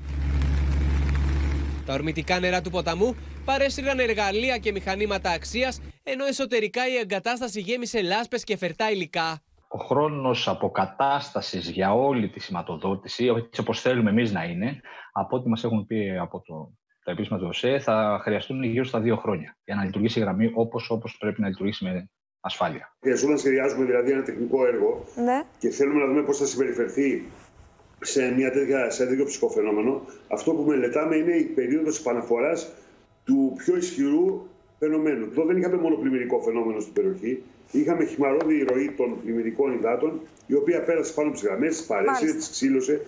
Η κακοκαιρία Ντάνιελ έκοψε στα 2 για μέρες στη χώρα. Αν και η Εθνική Οδός Αθηνών Θεσσαλονίκης άνοιξε χθες μόνο από την αριστερή λωρίδα για τα γιοταχή αυτοκίνητα, άγνωστο παραμένει πότε θα εξομαλυνθεί πλήρως η κατάσταση και για τα φορτηγά. Θα ξεκινήσουμε από Δευτέρα πρωί να μετράμε τη φέρουσα ικανότητα του οδοστρώματος όπως είναι, έτσι ώστε να επιτρέψουμε να κινούνται τα φορτηγά. Το επόμενο βήμα θα είναι να ελέγξουμε, αφού στραγγίσουν τα νερά και φύγουν, τότε θα κάνουμε γεωτρήσεις περίπου κάθε 50 μέτρα σε όλο το μήκος και από τις 2 κατευθύνσεις. Τα λιμνάζοντα νερά από την Εθνική έχουν αρχίσει να υποχωρούν. Πρέπει λοιπόν εκτός από τον καθαρισμό να γίνει και πολύ αυστηρός έλεγχος για να αποδοθεί όλο το τμήμα της στην κυκλοφορία. Μαρία Ζαφειρίου, ζωντανά έξω από το σιδηροδρομικό σταθμό του Δομοκού και η εικόνα μιλά μόνη της, Μαρία. Ακριβώς, Νίκο, κυρίες και κύριοι, δεν υπάρχουν λέξεις να περιγράψω αυτό το βομβαρδισμένο τοπίο. Εδώ, λίγα μέτρα μακριά από το σταθμό του Δομοκού, από την άλλη κατεύθυνση είναι ο σταθμός στο Παλαιοφάρσαλο. Βλέπετε ότι οι γραμμές είναι στον αέρα. Και όχι μόνο σε αυτό το σημείο, σε ένα πολύ μεγάλο μήκος. Περίπου 50 είναι τα χιλιόμετρα που έχουν υποστεί σοβαρότατες υλικές ζημιές από το πέρασμα της κακοκαιρίας. Ένας χήμαρος πέρασε από την περιοχή, έπνιξε χωράφια, έπνιξε σπίτια, έπνιξε όμως και τις γραμμές των τρένων. Τα φερτά υλικά είναι πάρα πολλά, κορμί δέντρων, κλαδιά, χόρτα, μέχρι και βαμβάκι που καλλιεργούσαν οι άνθρωποι εδώ είδαμε. Πέτρες και βράχια από το βουνό κατέβηκαν σε αυτό το σημείο. Το θέμα τώρα είναι ότι υπάρχουν προβλήματα και στην τηλεδιοίκηση και στα ηλεκτρονικά συστήματα, οπότε θα χρειαστεί πολύς καιρός, όπως ακούσαμε και στο βίντεο που προηγήθηκε, προκειμένου να αποκατασταθούν αυτές οι ζημιές. Δεν ξέρω αν αντιλαμβάνεσαι το μέγεθος της καταστροφής με αυτές τις εικόνες. Εμείς περπατήσαμε με τον Δημήτρη Τσιόπουλο αρκετά χιλιόμετρα και η εικόνα δεν είναι διαφορετική. Μα, δεν υπάρχει, Μαρία, στο σημείο που βλέπουμε, έχει φύγει το έδαφος και εδώ είναι καλά. Παρακάτω, έχω δει εικόνες, έχει φύγει όλο το έδαφος μαζί με τις γραμμές. Άρα αυτό θα χρειαστεί πολλούς μήνες. Μιλάμε για τεράστιο κόστος για να, όπως είπε χθες ο Χρήστος Σταϊκούρας, ο αρμόδιος υπουργός του Νέβα Αντωνοπούλου, για να αποκατασταθεί η λειτουργία του δικτύου. Ενώ βλέπουμε αυτή την εικόνα, Μαρία Ζαφειρίου, σε ευχαριστούμε για την αποκαλυπτική αυτοψία. Πάμε στο Γιάννη Ρίγο, διότι ο Γιάννης έχει πληροφορίες για το πότε και πώς θα μπορέσουν να ξαναμπούν τα τρένα στις ράγες. Πάμε λοιπόν στον Γιάννη Ρίγο. Γιάννη. Νίκο, ασφαλώς η ζημιά στο σιδηροδρομικό δίκτυο είναι πάρα πολύ μεγάλη. Αυτό λένε όλοι. Μιλάνε και ανώτατα στελέχη του ΟΣΕ λοιπόν για αυτήν την κατάσταση. Σύμφωνα λοιπόν με αποκλειστικές πληροφορίες του Open, πώς θα επανακινήσει ο σιδηρόδρομος. Σύμφωνα λοιπόν με τις πληροφορίες μας, το σιδηροδρομικό δίκτυο Αθήνα-Θεσσαλονίκη, συγκεκριμένα για τα 50 περίπου χιλιόμετρα στο τμήμα Δομοκός-Κρανώνας, αναμένεται να ξεκινήσει σε περίπου 1,5 μήνα με 2 μήνες από σήμερα. Πάντα βεβαίως σε μονή γραμμή κυκλοφορίας. Δηλαδή θα είναι μόνο μία γραμμή που έχουν ρίξει όλοι τους την μάχη πλέον εκεί για να αποκαταστήσουν το μεγάλο αυτό πρόβλημα. Πώς θα γίνει λοιπόν πώς θα περνούν από εκεί λοιπόν τα τρένα χωρίς ηλεκτροκίνηση? Έχουν παρασυρθεί όλα τα καλώδια, είδαμε και τις σχετικές εικόνες. Θα γίνεται λοιπόν με διζελοκίνητη μηχανή, χωρίς σηματοδότηση. Γιατί αυτό χωρίς σηματοδότηση? Γιατί τόσο τα καλώδια της φωτοσήμανσης όσο και τα καλώδια της τηλεδιοίκησης παρασύρθηκαν όλα από τους ορμητικούς χυμάρους. Και μάλιστα, σύμφωνα με τις πληροφορίες που έχουμε, όλο το δίκτυο μπορεί να χρειαστεί μέχρι και 2 χρόνια μέχρι να αποκατασταθεί ολοσχερός. Τώρα, ρωτούν πολλοί τι θα γίνει. Γιάννη, αυτό είναι ο ορισμός τραγικής ηρωνίας. Κάναμε ολόκληρη συζήτηση μετά την τραγωδία των τεμπών με 57 νεκρούς. Για το 15 χρόνια συζητούσαν για την τηλεδιοίκηση. Τελικά λειτουργήσε, μπήκαν τα καλώδια και σε 1 μήνα ήρθε η θεομηνία, τα διάλυσε όλα. Και τώρα μας μιλάς για χειροκίνητα συστήματα των προηγούμενων δεκαετιών που θα ξαναλειτουργήσουν τα τρένα. Έτσι ακριβώς. Πολλοί μιλούν λοιπόν ότι τα πράγματα θα είναι πολύ χειρότερα πριν από το σιδηροδρομικό δυστύχημα στα Τέμπη. Ρωτήσαμε μάλιστα τι θα γίνει με το GSMR. Είναι οι ενδοεπικοινωνίες που έχουν οι ασφαλείς σε περίπτωση δηλαδή που δεν υπάρχει σήμα να μπορούν να επικοινωνούν. Δεν ξέρουν λοιπόν να μας απαντήσουν εάν τα συστήματα αυτά θα λειτουργούν βλέποντας αυτήν την κατάσταση στον σιδηρόδρομο. Ενώ να σου πω ότι ανώτατος τέλεχος του ΟΣΕ αυτή τη στιγμή βρίσκεται στην Λάρισα μαζί με τον Υφυπουργό Υποδομών, τον κύριο Ταχιάο, και μαζί λοιπόν με κλιμάκια κάνουν αυτοψία, ενώ αξίζει να σου πω ότι έχει ξεκινήσει ένας αγώνας σε δρόμο αυτή τη στιγμή για να επανακινήσει το συντομότερο δυνατό ο σιδηρόδρομος, τουλάχιστον για τις εμπορευματικές αμαξοστοιχίες. Και γιατί το λέμε αυτό? Γιατί αυτή τη στιγμή τα κοντέινερ στο λιμάνι του Περάματος συσσωρεύονται, δεν υπάρχει χώρος για άλλα κοντέινερ. Ενώ να σου πω ότι πολλές εταιρείες από την Κίνα πιέζουν, και όχι μόνο από εκεί, αλλά και από όλο τον κόσμο, πιέζουν γιατί θέλουν τα φορτία αυτά να φύγουν, να πάνε στην κεντρική Ευρώπη. Και ήδη, να σου πω, Νίκο, έχουν ξεκινήσει και ψάχνουν διόδους διαφυγής από άλλα λιμάνια, όπως συγκεκριμένα το λιμάνι της Ριέκα στην Κροατία. Πολύ μεγάλο πρόβλημα, επιπτώσεις στην οικονομία. Και αν ξεκινήσει, μας είπες, από μία γραμμή ένα τρένο θα πηγαίνει και το ίδιο τρένο θα ανεβαίνει. Να σε ευχαριστήσουμε, Γιάννη Ρίγο. Τώρα, σε άλλο μέτωπο καταστροφή, στη λίμνη Κάρλα. Πάμε εκεί να δούμε τις εικόνες που κατέγραψε νωρίτερα ο Αντώνης Τσολναράς, αποκαλυπτικές. Η λίμνη έχει υπερχειλήσει. Ζουν ώρες αγωνίας χιλιάδες κάτοικοι των γειτονικών χωριών. Και ειδικός είπε το πρωί ότι πλέον η συνολική έκταση που έχει πλημμυρίσει, όπως φαίνεται από νέα εικόνα από το δορυφόρο Κοπέρνικους, στη Θεσσαλία είναι 900.000 τετραγωνικά χιλιόμετρα, όσο η μισή Αττική.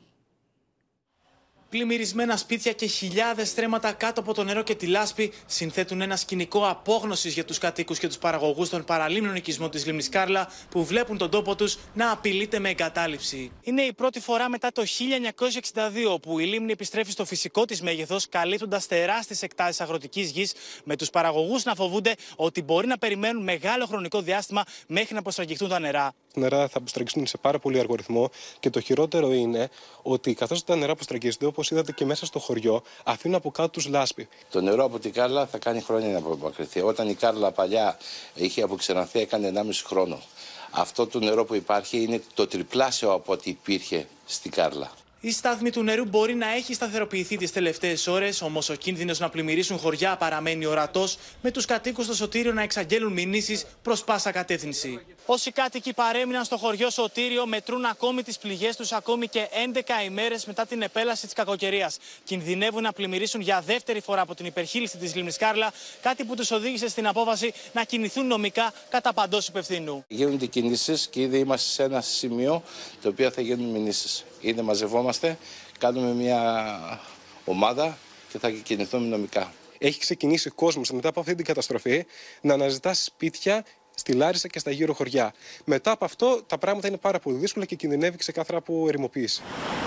Η κάμερα του Open μετά τις μαρτυρίες κατοίκων ότι ο Πηνειός διοχετεύει 1.000 κυβικά νερού ανά δευτερόλεπτο προς τη λίμνη Κάρλα βρέθηκε στην πηγή του προβλήματος, στο σημείο όπου η απορροή των υδάτων γίνεται με χαμηλές ταχύτητες. Είμαστε στην τελευταία ζώνη απορροής των υδάτων από τη λίμνη Κάρλα προς τον Παγασητικό και εύκολα μπορεί να διαπιστώσει κάποιος ότι ο όγκος του νερού που έχει συσσωρευτεί στα παραλίμνια χωριά είναι αδύνατο να απελευθερωθεί μέσα από αυτό το στενό τούνελ.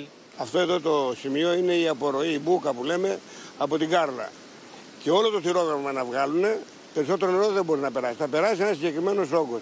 Το μέγεθος της καταστροφής που προκάλεσε στη Θεσσαλία ο κυκλώνας Ντάνιελ αποτυπώνεται σε νέες εικόνες από το δορυφόρο Κοπέρνικους, τις οποίες παρουσίασε στην εκπομπή Τώρα Μαζί με τον Σπύρο Χαριτάτο και την Ευλαμπία Ρέβη ο Μιχάλης Διακάκης, επίκουρος καθηγητής γεωλογίας του ΕΚΠΑ. Όπως χαρακτηριστικά τόνισε, η έκταση που κάλυψε το νερό είναι ίση με αυτή της μισής Αττικής. Βλέπουμε με την πράσινη διαγράμμιση την έκταση των υδάτων στο δυτικό τμήμα του κάμπου. Βλέπετε πόσο μεγάλη η έκταση είναι. Η πλημμύρα στο μέγιστό της φαίνεται ότι έφτασε περίπου τα 800 με 900 τετραγωνικά χιλιόμετρα, που αν μπορεί κανείς να τη συγκρίνει είναι περίπου η μισή Αττική. Η εικόνα της συγκέντρωσης τεράστιας ποσότητας νερού στη λίμνη Κάρλα μέσω του Κοπέρνικους είναι πραγματικά σοκαριστική. Αυτή είναι μια δορυφορική εικόνα της λίμνης. Η λίμνη, καθώς δέχεται νερά από τον Πηνειό, σιγά σιγά κινείται προς τα νότια και δυτικά. Εκεί βρίσκει κάποια από τα χωριά του Κιλελέ. Έγιναν πολύ μεγάλες προσπάθειες από όλα τα επίπεδα του κρατικού μηχανισμού να κλείσει ο Πηνειός και έχουν ελαχιστοποιηθεί τα νερά που έρχονται πια. Πάμε ζωντανά, κυρίες και κύριοι, σε αυτό που βλέπαμε το δορυφόρο, στον Αντώνη Τσολναρά, που είναι σε ένα λόφος στο χωριό Σωτήριο, πάνω από τη λίμνη Κάρλα, και φαίνεται το μέγεθος πλημμύρας από εκεί, Αντώνη. Πάγωσε η εικόνα του Αντώνη Τσολναρά. Δεν ξέρω αν θα αποκατασταθεί. Ναι, Νίκο, αν με ακούτε. Το μόνο Αντώνη, λοιπόν, έως ότου αποκατασταθεί, επειδή σημασία δεν έχει μόνο να σε ακούμε, αλλά και να σε βλέπουμε, πάμε να δούμε το ρεπορτάζ και για τους κινδύνους που προκαλεί στη δημόσια υγεία η κατάσταση στο Θεσσαλικό Κάμπο. Τα χιλιάδες νεκρά ζώα. Πριν από λίγο ανακοινώθηκε ότι είχαμε και τα δύο πρώτα κρούσματα σαλμονέλας. Απαγορεύτηκε και η ελεία στον Παγασητικό. Κλιμάκιο του στρατού με ειδικές στολές φτάνει στη συνοικία του Αγίου Θωμάς στη Λάρισα. Με φτιάρια στα χέρια τοποθετούν σε σακούλες τα νεκρά ζώα που περισυλλέγουν από δρόμους, οικόπεδα, κοτέτσια και στάνες. Η μυρωδιά είναι πραγματικά πάρα πολύ άσχημη και βεβαίως είναι και επικίνδυνη για την υγεία και γι' αυτό καταλαβαίνουμε αυτή είναι και οι αμφίες, τα ρούχα που φορούν οι άνθρωποι του στρατού. Εδώ απέναντι υπάρχουν κάτι κότες και κάτι σκυλιά, ψόφια. Τα φορτώνουμε σε οχήματα όπως αυτό εδώ. Από εκεί μετά πηγαίνουν πάνω στο φορτηγό του και το φορτηγό φεύγει κατευθείαν για τη βιομηχανική περιοχή της Λάρισσας, όπου υπάρχει η εταιρεία με κλίβανο όπου γίνεται η καύση. Σύμφωνα με το Υπουργείο Αγροτικής Ανάπτυξης υπάρχουν 92.837 δηλωμένα νεκρά ζώα, εκ των οποίων τα 49.300 έχουν περισυλλεγεί. Μαζεύουμε περίπου γύρω στους 100 τόνους την ημέρα. Μεγάλες είναι και οι απώλειες στα μελίσια που μέχρι στιγμής υπολογίζονται στις 45.000 και είναι πιθανό να ξεπεράσουν τις 80.000. Κουφάρια ζώων βρίσκονται ακόμα στιβαγμένα στις άκρες των δρόμων, όπως καταγράφει η κάμερα του Open. Με τη θερμοκρασία να είναι στους 32 βαθμούς και τη δυσοσμία να είναι ανυπόφορη. Εκατοντάδες είναι τα νεκρά ζώα εδώ στη Μαραθέα για 11η μέρα. Κανένα κλιμάκιο δεν έχει προσεγγίσει το χωριό, προκειμένου να περισυλλέξει όλα αυτά τα ζώα που έχασαν τη ζωή τους. Δύο κρούσματα σαλμονέλας εντοπίστηκαν σε παιδιά στη Λάρισα, ενώ συνολικά τα περιστατικά γαστρεντερίτιδας ανέρχονται σε 234 και 254 για λοιμώξεις του ανώτερου αναπνευστικού. Ανιχνεύτηκαν επίσης και δύο κρούσματα του ιού του Δυτικού Νείλου, που ίσως να έχουν μολυνθεί πριν από τις πλημμύρες. Ο ΕΟΔΗ έχει ενισχύσει την επιτήρηση και της λεϊσμανίασης παρέχοντας διαγνωστικά τεστ. Δίνουμε τη δυνατότητα να υπάρχει ταχύ ανίχνευση της λεϊσμανίασης. Δεν είναι για να υπάρχει πανικός, ούτε γιατί φοβόμαστε κάτι. Το κάνουμε προληπτικά. Πάντως οι ειδικοί εφιστούν την προσοχή στους κατοίκους εκτός της γαστρεντερίτιδας και για άλλες λοιμώξεις.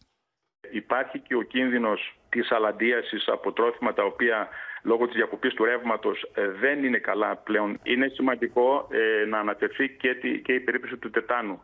Μετά τις καταστροφικές πλημμύρες, απαγορευτικός για ψάρεμα έχει καταστεί ο Παγασητικός κόλπος, με τους επαγγελματίες να είναι σε απόγνωση. Ενώ προσεκτικοί πρέπει να είναι οι πολίτες που θέλουν να κολυμπήσουν στις παραλίες της περιοχής.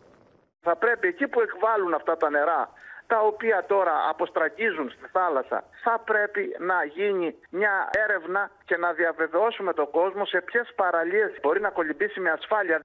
Πολλές είναι και οι δερματικές μολύνσεις στους κατοίκους των περιοχών αυτών από τα νερά. Μπάνιο με μπεταντίν κάνω. Ναι. Όταν κάνω. Οι έλεγχοι για το νερό στο Βόλο έδειξαν ότι παραμένει ακατάλληλο για ανθρώπινη χρήση, ενώ στο Δήμο Τρικαίων στις περιοχές Παλαιόπυρκο και Ράστα το νερό δεν είναι πόσιμο. Πάμε ξανά λοιπόν στον Αντώνη Τσολναρά, στην πλημμυρισμένη λίμνη Κάρλα. Αντώνη.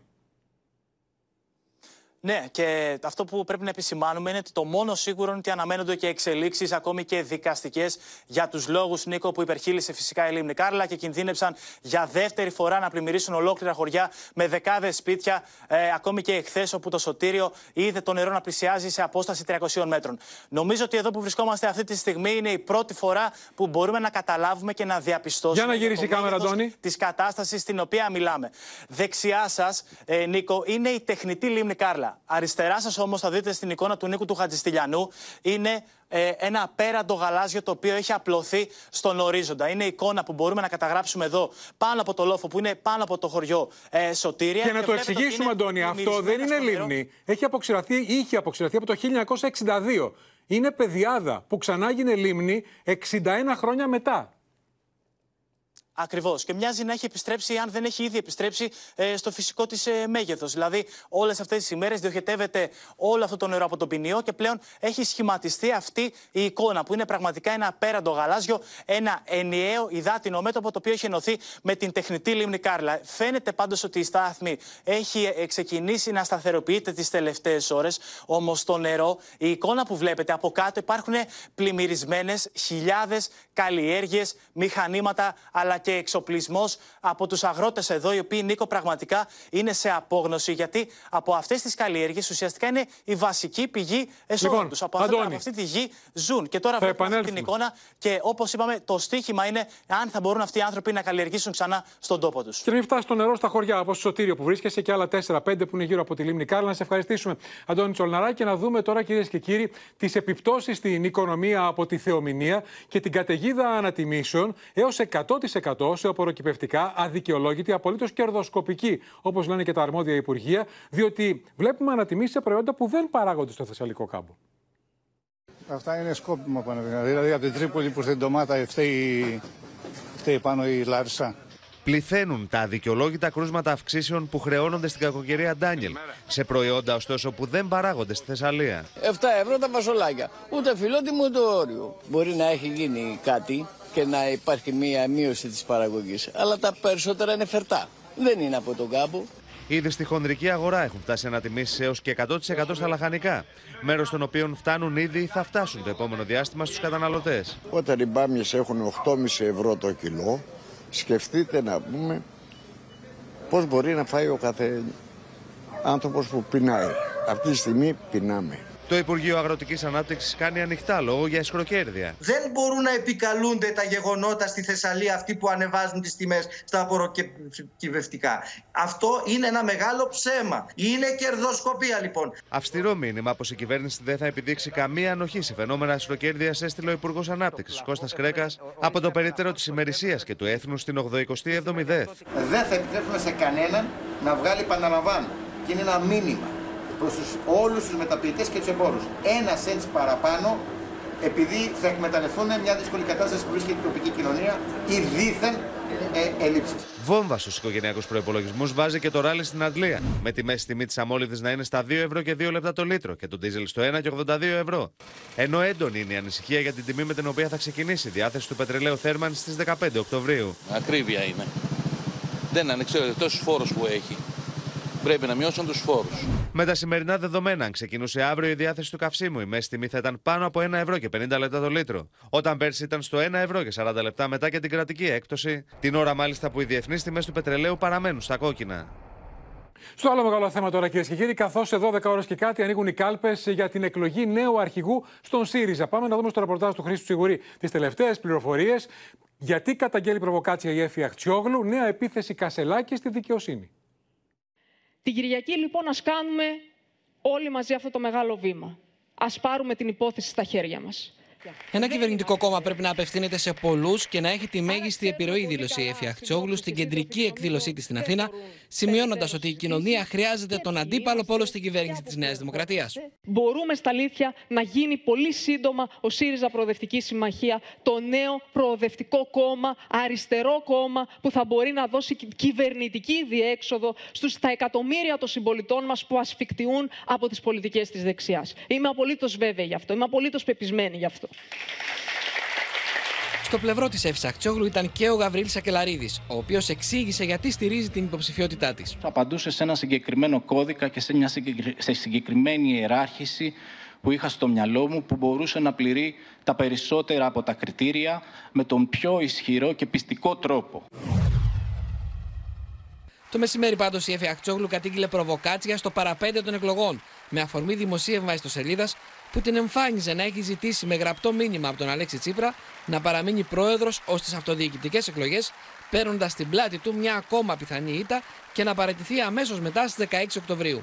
Προβοκάτσιες τέλος. Τους τελευταίους μήνες συγκεκριμένα κέντρα έχουν εξαπολύσει εναντίον μουσικοφαντικές και χυδαίες επιθέσεις. Η λάσπη αυτή κορυφώθηκε τις τελευταίες ώρες πριν τις κάλπες, εμφανίζοντάς με ως δίθεν υπονομεύτρια του Αλέξη Τσίπρα. Την Κυριακή θα πάρουν την απάντησή τους από τους πολίτες, τα μέλη και τους φίλους του ΣΥΡΙΖΑ Προοδευτική Συμμαχία. Την ίδια ώρα ο Στέφανος Κασελάκης ταράσει και πάλι τα ύδατα, εντός και εκτός Κομουνδούρου. Η λειτουργία της δικαιοσύνης θα αλλάξει. Οι έντιμοι δικαστικοί θα ενισχυθούν από εμάς, προκειμένου να ασκούν απερίσπαστα το λειτουργήμά τους. Θα πάψει αυτή η κατάσταση όπου ο απλός πολίτης πολεμά χρόνια να βρει το δίκαιο του, όσο ισχυρή έχουν ασυλία. Η αντίληψη για μια δικαιοσύνη πιστάγκωνα δεμένη στο άρμα της εκάστοτε κυβερνητικής εξουσίας, από όπου και αν εξτομίζεται, αναπαράγει μια βαθιά δεξιά και αντιδραστική ιδέα. Τα προσωπικά σολαρίσματα ο ΣΥΡΙΖΑ τα πλήρωσε στις εκλογές. Και τα πλήρωσε ακριβά. Δεν υπάρχει πλειοψηφία και διακυβέρνηση χωρίς το άνοιγμα στο κέντρο και τη μεσαία τάξη, δηλώνει ο Νίκος Παπάς. Τον μετασχηματισμό πρέπει να τον ολοκληρώσουμε. Να μην κοντοσταθούμε άλλο. Ούτε να κάνουμε βήματα προς τα πίσω. Δεν θα είμαστε κόμμα στρίδι. Ούτε όμως θα γίνουμε κόμμα χυλός, του οποίου η ηγεσία δεν λογοδοτεί πουθενά. Αύριο χτίζουμε την παράταξη. Ανοίγουμε τον δρόμο για την νίκη. Την Κυριακή σας ζητώ την εντολή να προχωρήσουμε μαζί στη νέα αυτή περίοδο που ανοίγεται για το κόμμα μας και για την αριστερά στη χώρα μας. Μετά τις 17 Σεπτέμβρη θα είμαστε παντού. Μπορούμε να νικήσουμε και θα νικήσουμε. Αξιόπιστα, ενωτικά, αριστερά. Με σκληρά λόγια για τις δημοσκοπήσεις που δημοσιεύτηκαν, μίλησε ο Στέφανος Τζουμάκας. Οι επιδιώξεις ορισμένων να εμφανίσουν απατηλές και ψευδείς παραστάσεις νίκης, προβαδίσματος κτλ. Δεν έχουν καμία σχέση με την αριστερά και το προοδευτικό κίνημα. Δυστυχώς το βαρέλι φαίνεται πως δεν έχει πάτο. Και από τον ΣΥΡΙΖΑ στο ΠΑΣΟΚ, από το βήμα της ΔΕΘ, και το βράδυ Νίκος Ανδρουλάκης εξαπέλυσε επίθεση κατά του Πρωθυπουργού, λέγοντας ότι το επιτελικό κράτος Μητσοτάκη αποδείχθηκε ανίκανο. Μοναδική τους έγνοια είναι η διαχείριση του πολιτικού κόστους και όχι η αντιμετώπιση των επιπτώσεων αυτών των καταστροφών. Δρυμή κατηγορώ κατά του Πρωθυπουργού, εξαπέλυσε ο πρόεδρος του ΠΑΣΟΚ από το βήμα της ΔΕΘ στη σκιά των καταστροφικών πλημμυρών στη Θεσσαλία, χαρακτηρίζοντας φιάσκο το επιτελικό κράτος του Κυριάκου Μητσοτάκη. Πέρα από την επικοινωνιακή διαχείριση, το επιτελικό κράτος είναι ανίκανο να κάνει οτιδήποτε άλλο και πλέον ξεκάθαρα φαίνεται ότι ο βασιλιάς είναι γυμνός. Ο κύριος Μητσοτάκης μετέφρασε το αποτέλεσμα των εκλογών ως λευκή επιταγή. Αλλά λευκή επιταγή δεν δίνει ο ελληνικός λαός. Ο Νίκος Ανδρουλάκης πρόταξε την ανάγκη ενός συνολικού έργου εθνικής αναδιοργάνωσης, ενώ παρουσίασε τις 6 προτάσεις του ΠΑΣΟΚ με το βλέμμα στην οικονομική και κοινωνική ανασυγκρότηση της Θεσσαλίας. Προτείνουμε τη δημιουργία ενός ανεξάρτητου φορέα που θα δουλέψει με σύστημα ομάδων διοίκησης έργου, μια task force στα ευρωπαϊκά πρότυπα που θα διασφαλίσει και τη διαφάνεια και την ταχύτητα. Πρωτίστως, για τη Θεσσαλία προτείνουμε να μπει διατίμηση σε βασικά είδη πρώτης ανάγκης για να βοηθήσουμε τους πολίτες να σταθούν όρθιοι. Και θεωρούμε πλέον επιβεβλημένο να υπάρξει έκτακτη φορολόγηση των υπερκερδών των τραπεζών. Πάμε τώρα στην Τουρκία, κυρίες και κύριοι, όπου μια μέρα μετά την ανακοίνωση της Άγκυρας ότι είναι επιθύρες συμφωνία με την Κίνα για τη δημιουργία πυρηνικού σταθμού στην Ανατολική Θράκη, ο Ερντογάν φαίνεται ότι συνεχίζει να κοιτά και προς τη Μόσχα και προς το Πεκίνο και προς την Δύση. Όμως, λίγες ώρες πριν αναχωρήσει για τα Ηνωμένα Έθνη, όπου την ερχόμενη Τετάρτη θα συναντηθεί και με τον Πρωθυπουργό, είπε ότι η Τουρκία κοιτά και σε άλλους δρόμους πλην Ευρωπαϊκής Ένωσης. Τον εκνευρισμό του απέναντι στην Ευρωπαϊκή Ένωση έδειξε ο Τούρκος πρόεδρος λίγο πριν αναχωρήσει για τις Ηνωμένες Πολιτείες και τη Γενική Συνέλευση του ΟΗΕ, λέγοντας με νόημα ότι υπάρχουν και άλλοι δρόμοι πέρα από τον ευρωπαϊκό.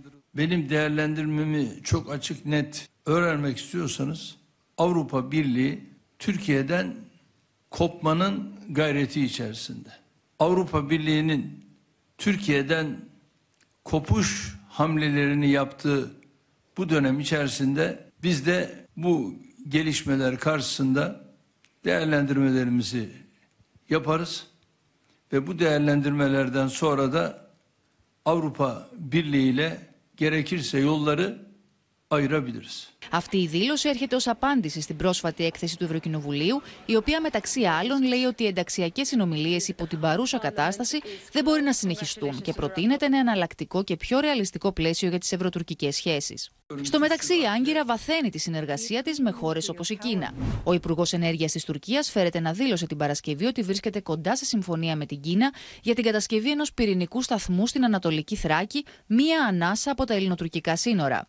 Σε εξέλιξη βρίσκεται όμως και η κατασκευή 4 αντιδραστήρων για το πρώτο πυρηνικό εργοστάσιο της χώρας στο Ακούγιου, στην νότια επαρχία της Μερσίνης, που βρίσκεται βόρεια της Κύπρου και γίνεται σε συνεργασία με τη Ρωσία. Ενώ το δεύτερο εργοστάσιο έχει προγραμματιστεί να ανεγερθεί στη βόρεια επαρχία της Συνόπης, στη Μαύρη Θάλασσα, για το οποίο έχουν εκφράσει ενδιαφέρον Ρωσία και Νότια Κορέα. Εάν όμως πράγματι το εργοστάσιο αυτό λάβει σάρκα και οστά στην Ανατολική Θράκη, τότε αυτό θα σημαίνει αυτόματα νέα ένταση στις σχέσεις της Τουρκίας με τις ΗΠΑ, με δεδομένα δύο. πρώτον, εκκρεμεί το πράσινο φως της Τουρκίας για την ένταξη της Σουηδίας στο ΝΑΤΟ, το οποίο συνδέει άγκυρα ευθέως με τα αμερικανικά F-16. Και δεύτερον, μόλις πριν από λίγες ημέρες, οι ΗΠΑ επέβαλαν κυρώσεις στις τουρκικές επιχειρήσεις για παραβίαση της συμφωνίας με τη Ρωσία. Στο μεταξύ, ο Ερντογάν εμφανίστηκε αμετακίνητος από τη θέση του για την ένταξη της Σουηδίας στο ΝΑΤΟ, παραπέμποντας και πάλι στην τουρκική εθνοσυνέλευση και συνδέοντας την όλη διαδικασία με την πώληση των F-16 από τις ΗΠΑ. Στη Λιβύη τώρα, κυρίες και κύριοι, για να δούμε νέες εφιαλτικές εικόνες από το φωνικό πέρασμα του Ντάνιελ. Πάνω από 11.000 οι νεκροί, πάνω από 20.000 οι αγνοούμενοι. Πριν από λίγο, διασώστες βρήκαν πάνω από 400 πτώματα σε παραλία στην πόλη Τέρνα. Ολοένα και πιο δραματική γίνεται η κατάσταση στη Λιβύη.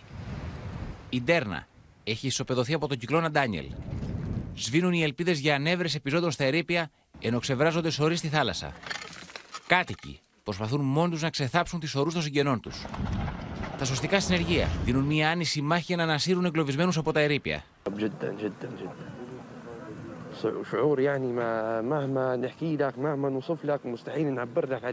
Το δράμα των Λίβιων κατοίκων είναι ανίποτο, που είδαν μέσα σε λίγα λεπτά να παρασύρεται στο ποτάμι λάσπης η περιουσία τους, αλλά κυρίως να χάνουν τους δικούς τους ανθρώπους.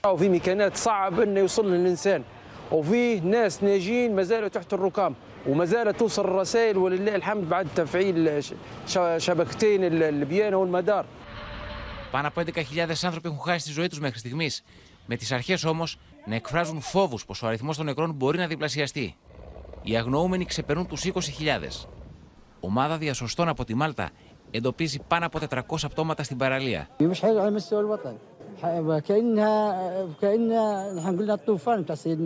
Πάνω από 250.000 άνθρωποι έχουν πληγεί από το πέρασμα του κυκλώνα Ντάνιελ. Ο Παγκόσμιος Οργανισμός Υγείας έκανε έκκληση προς τις αρχές της Λιβύης να σταματήσουν να ενταφιάζουν τα θύματα των πλημμυρών σε ομαδικούς τάφους. Αναποδογυρισμένα αυτοκίνητα και διαλυμένα σπίτια είναι οι εικόνες που επικρατούν. Από το σαρωτικό πέρασμα της κακοκαιρίας έχουν διαλυθεί τα πάντα. Οι υγειονομικές αρχές έχουν ουσιαστικά δημιουργήσει ζώνη αποκλεισμού στην Τέρνα, καλώντας τους κατοίκους να φύγουν με τον κίνδυνο μεταδοτικών ασθενειών να καραδοκεί. Στόχος είναι τα υγειονομικά συνεργεία να μεταφέρουν τις ορούς χωρίς παρουσία κατοίκων στην περιοχή. Την ίδια ώρα, ο Γενικός Εισαγγελέας διεξάγει έρευνα για την κατάρρευση των φραγμάτων στην Τέρνα. Επιστρέφουμε εδώ, επιτέλους μια καλή είδηση, καθώς το αγαπημένο το ιστορικό θέατρο του Λυκαβητού άνοιξε τις πύλες του ξανά για πρώτη φορά μετά από 15 χρόνια, με συναυλία του Σταύρου Ξαρχάκου.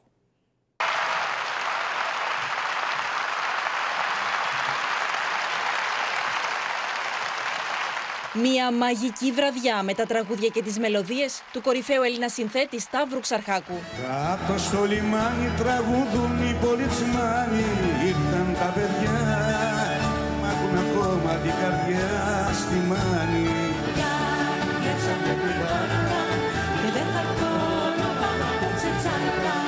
Χιλιάδες Αθηναίες και Αθηναίοι πλημμύρισαν ξανά το θέατρο του Λυκαβητού μετά από 15 ολόκληρα χρόνια.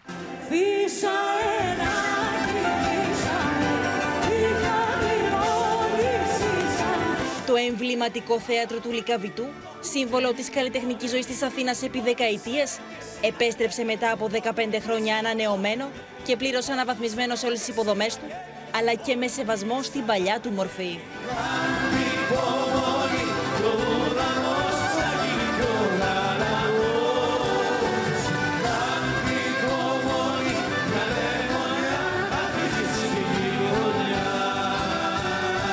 Στη συναυλία του Σταύρου Ξαρχάκου με τίτλο «Γιορτή στο Λυκαβητό», τραγούδια του μεγάλου συνθέτη ερμήνευσαν ο Μανώλης Μητσιάς, η Ελευθερία Αρβανιτάκη, ο Ζαχαρίας Καρούνης και η Ρώσα Αία.